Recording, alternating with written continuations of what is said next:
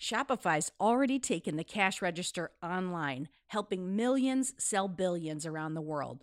But did you know that Shopify can do the same thing at your retail store? Give your point of sale system a serious upgrade with Shopify.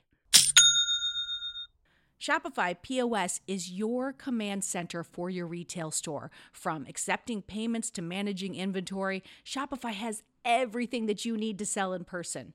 And with Shopify, you get a powerhouse selling partner that's going to effortless unite your in person and online sales into just one source of truth. You're going to be able to track every sale across your business in one place and know exactly what's in stock. You could connect with customers inline and online. And Shopify, it's going to help you drive store traffic with plug and play tools built for marketing campaigns. So we're talking about TikTok to Instagram and beyond.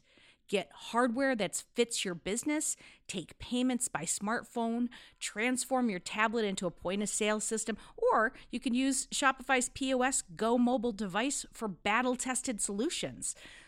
Shopify's award winning help is there to support your success every step of the way.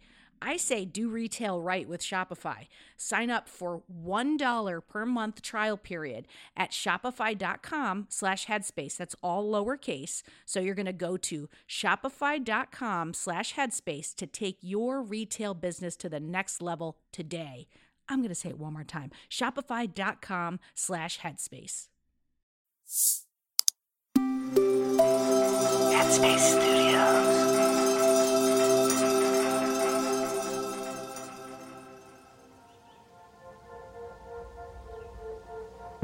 Welcome back to Radio Headspace.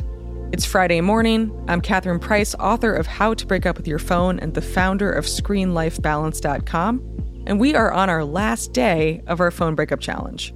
If you've been following along all week, you should have a much better sense of the ways in which your smartphone makes your life better and the ways in which it makes you feel bad.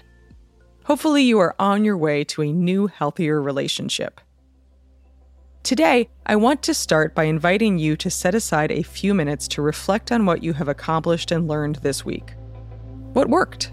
What didn't? What else would you like to try? If that last question left you stumped, I have a suggestion for something you can try this weekend that I have found to be transformative for myself. I invite you to turn your phone off at dinner time and not turn it on again for a full 24 hours. My husband and I refer to this practice as a digital Sabbath, and it is a wonderful way to give yourself a chance to recharge, decompress, and connect with yourself and the other people in your life. Chances are, you may feel a little nervous about it. That's totally normal, but stick with it, and you may see something interesting start to happen. Your thoughts will become less frenzied. You'll feel more connected and present, and begin to notice details in life that previously were passing you by. You may even have the sense that time is slowing down. By the time your experience is over, you may not want to return to the chaos of connected life. Here are two other suggestions to change your relationship with technology and help you calm your own brain. Number one, decide how to RSVP.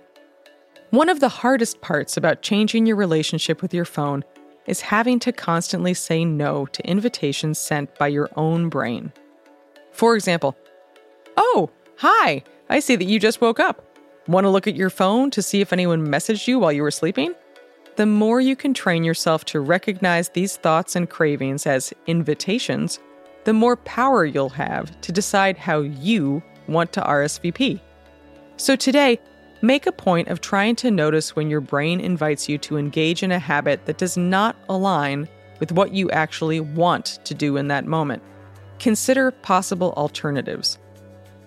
The second technique I encourage you to experiment with when your brain is telling you to check your phone is to embrace JOMO, the joy of missing out. Instead of worrying about everything you might miss if you don't check your phone, focus instead on the joy of missing out on what you would find if you did check your phone. Think of the stressful news headlines that you won't see, or the posts on social media that you won't be distracted or angered by.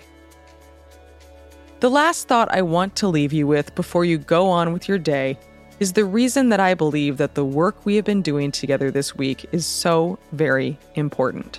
We only experience what we pay attention to, and we only remember what we pay attention to.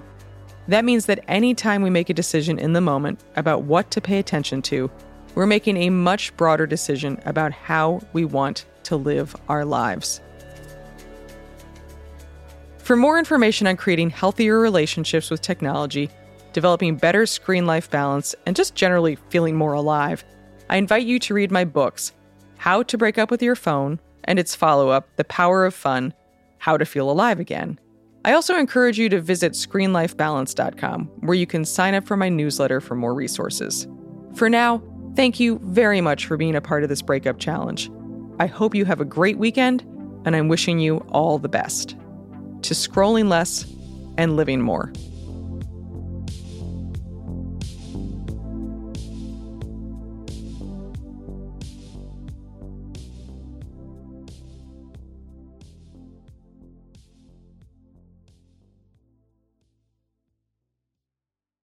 Hi, everyone. It's Dora. If you like Radio Headspace, I have a feeling you will love Dear Headspace. Dear Headspace is our weekly talk show featuring each mindfulness teacher from Radio Headspace and our wonderful host, Robin. We're answering your questions and sharing our unique perspectives on life, relationships, and just about everything else. You can find it on the Headspace app or wherever you listen to podcasts. Happy listening, friends. Without the ones like you, who work tirelessly to keep things running, everything would suddenly stop. Hospitals, factories, schools, and power plants, they all depend on you. No matter the weather, emergency, or time of day, you're the ones who get it done. At Grainger, we're here for you with professional grade industrial supplies. Count on real time product availability and fast delivery. Call clickgrainger.com or just stop by. Grainger for the ones who get it done.